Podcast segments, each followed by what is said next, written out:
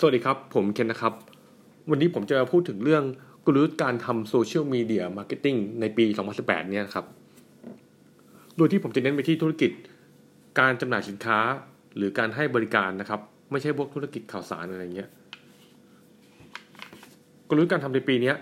ผมเน้นการสร้าง branding ให้กับสินค้าหรือบริการของเรา โดยเป็นการสร้างแบรนดิ้งของเราให้เข้มแข็งใน ลุ่มลูกค้าเป้าหมายของเราให้เขามีความเชื่อถือและอยากจะใช้บริการของเรานะครับ ถามว่าทำไมมันสำคัญ คือถ้าเราไม่สร้างแบรนดิ้งของเราให้เป็นที่น่าเชื่อถือแล้วว่าเราก็ต้องลงไปแข่งลูกค้าหลังแข่งราคากับคู่แข่งอื่น ๆ ที่เขาจำหน่ายสินค้าหรือให้บริการที่ใกล้เคียงกับแบรนด์ของเรา โดยที่การแข่งราคาเนี่ยมันจะโดนลูกค้าเปรียบเทียบและกดราคา ผมเชื่อว่าสินค้าหลาย ๆ คนที่ขายอยู่ปัจจุบันเนี่ยหรือให้บริการก็ตามนะครับ มีจุดเด่นในตัวเอง ที่ไม่ได้เน้นแข่งขันที่ราคา แต่ว่ามีจุดเด่นที่ต้องการสื่อสารให้กับกลุ่มลูกค้าเป้าหมายของเราทราบ สิ่งเหล่านี้แหละ เราควรจะใช้โซเชียลมีเดียในการเผยแพร่ข้อมูลต่างๆ รวมถึงการสร้างแบรนด์ของเราไปสู่กลุ่มลูกค้าเป้าหมายด้วย ถามว่าบางคนอาจจะถามโอเคนี่คือคอนเซปต์แล้ววิธีการทำเป็นยังไงล่ะ ผมจะให้ไอเดียคร่าวๆไว้สักสามข้อนะครับ ข้อแรกที่ผมคิดคือว่า ต้องทำคอนเทนต์อย่างสม่ำเสมอ แปลว่ายังไง ผมไม่ได้หมายถึงให้ทุกวันอย่างนี้ครับ ถ้าทำได้ทุกวันก็ดี แต่เราอาจจะไม่ใช่ว่าทำเดือนละครั้งแล้วก็หายไปเลย หรือว่าทำทีๆแล้วก็หายไปสองเดือน แต่คือเราควรจะทำสม่ำเสมออย่างเช่น อาทิตย์ละครั้งหรืออาทิตย์ละสองสาครั้งอย่างนี้นะครับ ขึ้นอยู่กับงบประมาณที่แต่ละคนมี แล้วคอนเทนต์เนี่ยบางคนอาจจะไม่มีไอเดียเหมือนกันว่าคอนเทนต์อะไรดี ผมอาจจะให้คำแนะนำเล็กน้อยว่าคอนเทนต์เนี่ยมันทำได้หลายรูปแบบ อย่างแรกอาจจะเป็นการสร้างคอนเทนต์เกี่ยวกับแบรนดิ้งของเราก็ได้ หรือเป็นการให้ความรู้ง่าย ๆ ที่เกี่ยวข้องกับผลิตภัณฑ์หรือบริการของเรา หรือบางคอนเทนต์ก็เป็นการขายตรงๆเลยก็ได้ หรือบางคอนเทนต์ก็เป็นการแนะนำสินค้า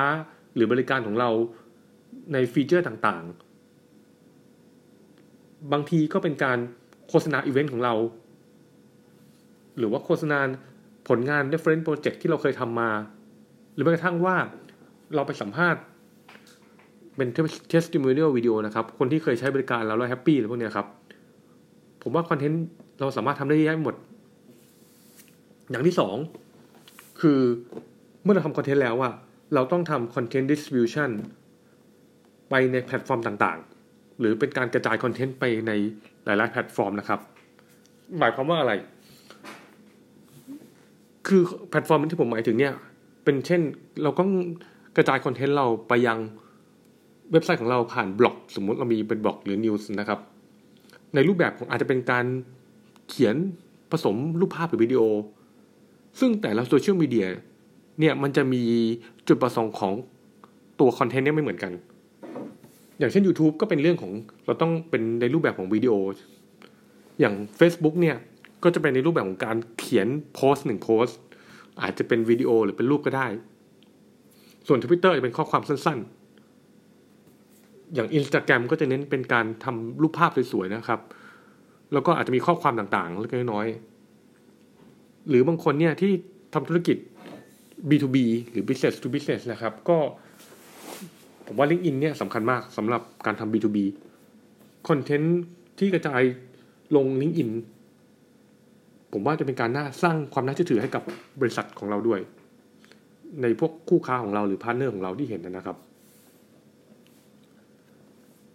ไอเดียของผมนั้นต่อไปคือข้อที่สามคือการ run ad เมื่อเรากระจายคอนเทนต์แล้วว่าผมคิดว่าบางทีเนี่ยไอโซเชียลมีเดียต่างๆ เนี่ย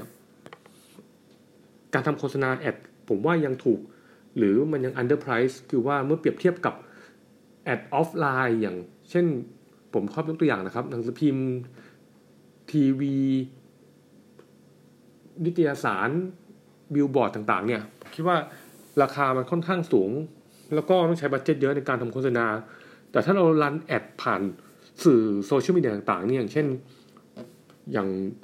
Google AdWords หรือ Google Ad นะครับ หรือว่า YouTube Ad Facebook Ad Instagram Ad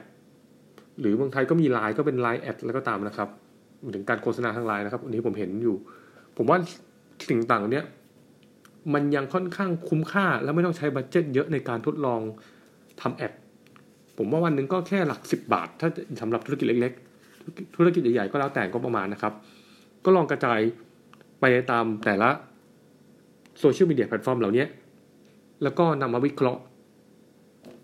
พูดถึงเรื่องการ run ad แล้วเนี่ยบางคนอาจจะคิดว่าแค่จ่ายเงิน run ad boost ad แล้วก็จบได้เงินกลับมา มันไม่ใช่ เราต้องเป็นคนลงมือทำหรือเรียกว่า practitioner นะครับ เราต้องทำไปแล้วต้องเรียนรู้กับมันไป วิเคราะห์ว่า ad ที่เราลงผ่านสื่อต่างๆ เนี่ย มันดีไม่ดียังไง แล้วต้องพัฒนาให้มันทำไงให้ดีขึ้น เช่นอย่าง Facebook บางคนก็จะมีไอเดียในการทำ remarketing หรือ retargeting นะครับ หรือ Google ก็เหมือนกันแล้วแต่ หรือว่าหัวข้อแอดเราไม่น่าดึงดูดทำ split test หัวข้อซิลองหัวข้อ นี้เทียบกับหัวข้อนี้ซิว่าอันไหนมันได้ผลดีกว่ากัน โดยที่นำผลต่างๆเหล่านี้มาวิเคราะห์แล้วก็ปรับปรุงให้ดีขึ้น ผมว่าเราเห็นผลได้ คือต้องเรียนรู้ไปกับการทำแอดด้วยนะครับ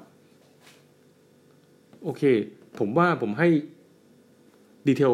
ระดับหนึ่งแล้ว หวังว่าทุกคนเนี่ยจะได้ประโยชน์และนำไปใช้ได้ในธุรกิจตัวเองนะครับ ยังไงใครได้ไอเดียอะไรก็นำมาแชร์กันบ้างนะครับ ขอบคุณครับ